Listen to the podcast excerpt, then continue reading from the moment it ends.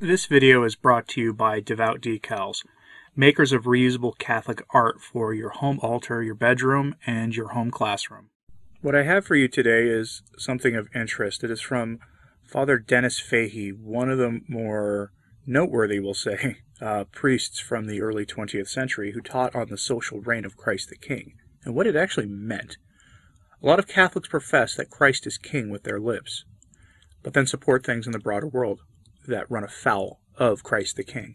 And so what I have for you today is the beginning of Father Denis Fahey explaining this to his students in the form of a dialogue between a student and a teacher. And again, this is meant initially for younger people. That was the intended audience of this publication 100 years ago. And it will be rather eye-opening because it's written, again, in a dialogue form, but also in a Thomistic form, where it starts with a very simple question, and from there it builds. And I want to know what you think of this when you hear it, because for modern Catholics, Christ the King is something that has explicitly been put aside in many places. I have seen Catholics, especially, and even priests, online say they would not want to live under the social reign of Christ the King. Think about the implications of that. So here we have Father Denis Fahey on what it really means to have the social reign of Christ the King. The supreme authority of God over all society. A dialogue between a teacher and student, written by Father Denis Fahey. Teacher, you know, of course, the first articles of the Apostles' Creed. I believe in God the Father Almighty, creator of heaven and earth, and in Jesus Christ, his only Son, our Lord. The Church expresses the same truth in the Creed at Mass. I believe in one God, the Father Almighty, maker of heaven and earth, and of all things, visible and invisible, and in one Lord, Jesus Christ, the only begotten Son of God, born of the Father before all ages. Student, yes, but what do you mean by the words creator, maker of heaven and earth, and of all things visible and invisible? Teacher, by those words I mean that everything that exists other than God has been made by God, and that all things visible and invisible have been created by him. Student, what distinction do you make between visible and invisible things?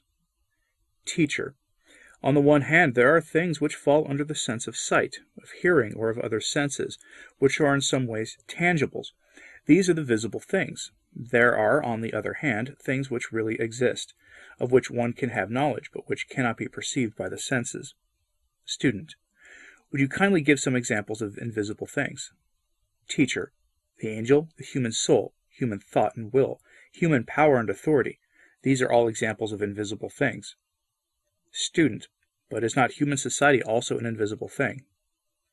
Teacher, it is not visible in the sense that one can handle and touch it, but it is fully perceptible in the sense that one can see that it exists. Thus, for instance, it is easy to perceive that one nation is distinct from another, and that an association, public or private, is distinct from any other association. Student, then society, whether considered as visible or invisible, is a creature. Teacher, yes, and when in the Creed we say, I believe in one God, the Father Almighty, maker of heaven and earth, and of all things visible and invisible, we solemnly declare that every society, as well as man himself, has been created by God, and consequently depends upon him, absolutely. This doctrine holds for every society, whether natural, that is to say, founded in a profound inclination of human nature, or voluntary, that is to say, due to the action of the human will. Student, may I have some proofs of the created nature of society? Teacher, besides the testimony of the Holy Ghost in the Scripture and the testimony of Holy Church, proofs from reason can be brought forward. Every society is made up of man. Every man is a creature. It follows that the relations of men with one another are created. Moreover, every society, like every nation, forms a real entity. This entity is a moral whole, having a real existence other than God's existence. Since it is not God, it has been created by God, and accordingly it must be dependent on him in an absolute fashion, as every creature is dependent on its creator. Another fundamental truth is this: man does not depend on God solely because he is a creature, but also because God is his supreme and final end. It is evident that the last end of every created thing is God. More especially is God the last end, supreme and infinite, of every intelligent creature. Man is made to attain to God. He must understand that he has been created for this end and must desire to reach it. Now, God has endowed man with a nature such that he cannot live otherwise than in society. As a social being, then, man must have God as his final and supreme end. Unless we hold this, we must hold that man finds this end of society in society itself, which would be to make out of society an idol. Societies are not eternal. It is clear, then, that their ultimate end lies in this, that in and through them the intellect and the will of their members should attain to God. Necessary consequences of that created state, which is the essence of human society. Student. Well then, what is the immediate consequence of the created nature of every society? Teacher. The first consequence is the necessary, absolute, and complete dependence on God of every society, of every established social order, as of every possible social order. Student. I do not understand. I fear the dependence of a social organism on God. A social organism has not got a conscience. Only the individual can grasp the meaning of duty and carry out moral obligations. Teacher. I know, but is there not a certain confusion of thought to be noted in what you say? In the first place, creation and the dependence that results therefrom for every society is not a consequence of the fact that man is endowed with a conscience, but of the fact that man has received from God being in existence. His creation did not depend upon himself. He is a created being, whether he likes it or not. It is the same thing for every society. Its coming into being did not depend upon itself. Its created condition belongs to its very existence. Moreover, every community is a group of intelligent beings, and such a group has as its first duty to understand what is essential to it. It must therefore recognize the primary duties that are incumbent on it by the very fact that it is a created being. Now the first truth on which all others depend, and which imposes obligations on the creature, is that of the sovereign dominion of God over every creature and the absolute dependence of every creature on God. A group of intelligent beings not recognizing this truth would fail in its strictest duty and would infallibly go astray. It is then rigorously necessary that every state, every nation, in a word, every human society should be absolutely subject to God. Thus this obligation of social order is proclaimed by the conscience of a group or social body, just as by the individual conscience. Student. I understand, but has that created condition, which is proper to every society, no other consequences? Teacher. Another consequence is that every society depends upon God in its very constitution. By that I mean that everything that goes to make up a community must be impregnated with God. Let me explain further. In every community must be found a union of wills, an adaptation of means to an end to be attained. In each of these elements, the society, being God's creature, depends upon Him. It follows as a strictly logical consequence that when a community is constituted, it should examine the end to be attained by it from the point of view of the ultimate and supreme end, God Himself. The union of wills must be made in the practical dependence on God. The adaptation of means to an end must be in conformity with the demands of the eternal law. Accordingly, when a state is first formed, its first duty is to place at the basis of its charter or constitution and of its legislation the most absolute dependence upon God, and the most complete conformity to the eternal law. To state the contrary would be to set up disorder and to open the way to idolatry. Student. But in saying this you seem to affirm that states are obliged to offer worship to God. Teacher. Quite so. What has been said above applies to every group of intelligent beings. The first duty of every state, every nation, and every league of nations itself is to be convinced of its primary obligations. God is the God of societies, as He is the God of individuals. But as it is the property of societies to act socially, therefore, as societies they owe to God absolute dependence, recognition, and acknowledgment of this dependence and worship. Student. But how can states be obliged to offer worship to God, when in fact God is unknown to them? Teacher. To that question, I answer in the words of Saint Paul. In the first chapter of the Epistle to the Romans he speaks as follows: "The wrath of God is revealed from heaven against all ungodliness and injustice of those men that detain the truth of God in injustice, because that which is known of God is manifest in them. For God has manifested it unto them. For the invisible things of Him from the creation of the world are clearly seen, being understood by the things that are made, His eternal power also, and divinity, so that they are inexcusable. Because that when they knew God, they have not glorified Him as God, nor given thanks." See the letter to the Romans, chapter 1, verse 18 to 21. The Holy Spirit declares, through the mouth of the doctor of the Gentiles, that the pagans, immersed in all the horrors of false belief and evil practice, are inexcusable, in that they have not known and glorified God. He accuses them of having rejected the light. He can find no excuse for them. Modern states are just as truly without excuse as those of whom St. Paul speaks. We cannot admit that their attitude is in conformity with the requirements of reason. To rulers and leaders, as to all others, God makes himself manifest by his works, and any of them that refuse to exact that an official and social worship be offered to God by the state, they are inexcusable, for the reasons given by St. Paul. Simply from the point of view of reason, governments, parliaments, legislators, all alike must offer to God that worship from which they cannot dispense themselves, and from which they cannot dispense any state or any community. The conclusion from these facts is that even if a state could be excused for not submitting to the directions of the Church, which are unknown to it, nothing can excuse it from the duty of worship of God and from submission to the divine precepts of eternal law.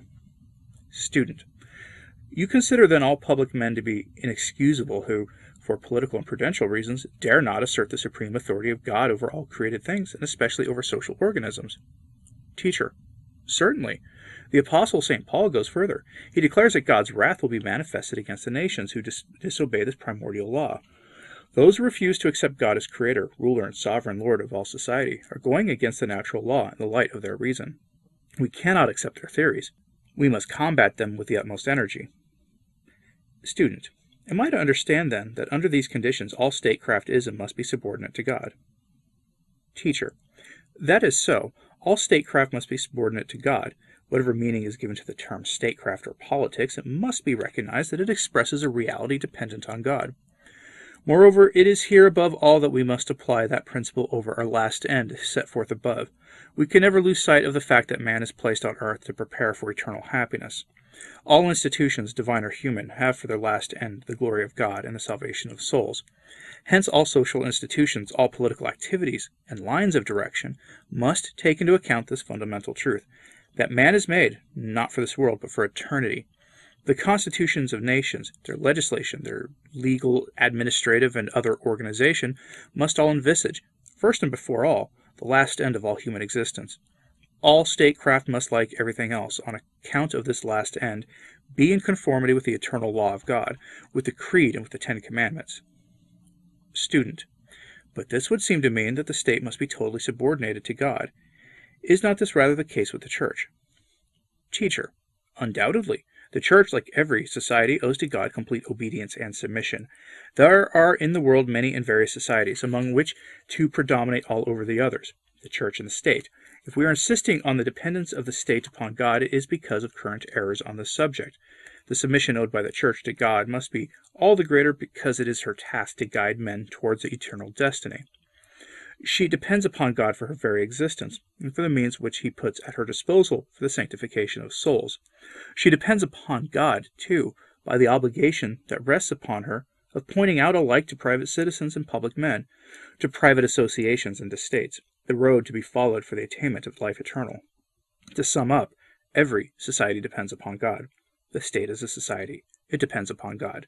The Church is a society. It depends upon God, its dependence being of a more intimate character. The Church is charged with the diffusion of the inner supernatural life of God. Student, all this would seem logically to establish that there is an obligation on Church and State to be in agreement in the government of men. Teacher, that is the case.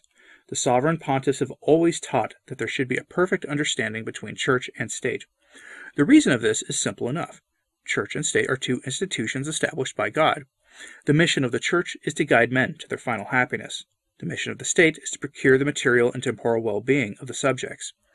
This well-being must be sought by the State in such wise that its subjects may not only not be hindered, but be actually favored in the pursuit of their final end. As his last end is man's supreme object, it is evident that everything must be subordinated to it. As the Church is charged with the mission of guiding men with certainty to their last end, it is God's will that she should be obeyed. Her power without extending to matters of a purely material order, which involve, that is, no spiritual interest, does extend to the manner of using temporal and passing goods, with a view to attaining the final end of man. Pius the Ninth and Leo the 13th have explicitly condemned the doctrine of the separation of the Church and State. Student, These precepts are exceedingly serious. It would seem that, to be in accord with the divine truth and divine law, no human intelligence should ever deliberately entertain the notion of a state, a community, or even politics being independent of God. Teacher. In truth, a thought of this sort fully accepted amounts to an explicit declaration of independence on the part of the Creator against its Creator. It is a revolt of the mind against God, and this revolt is a sin of exceptional gravity. And there you have it. Hard words for modern ears. But he is right. Father Fahey was correct when he said that the sovereign pontiffs have condemned our modern understanding of these things. It's true, they have. Until Vatican II. Another one of the modern errors that we see permeating everything, and that has had very obvious consequences in the Church. Let me know what you thought of this in the comments, please. I know it might have been a little dry-sounding, but he wrote this in the form of a catechism for young people to read. I want you to think about that for a moment. As always, pray for the Church. I'm Anthony Stine. Ave Maria.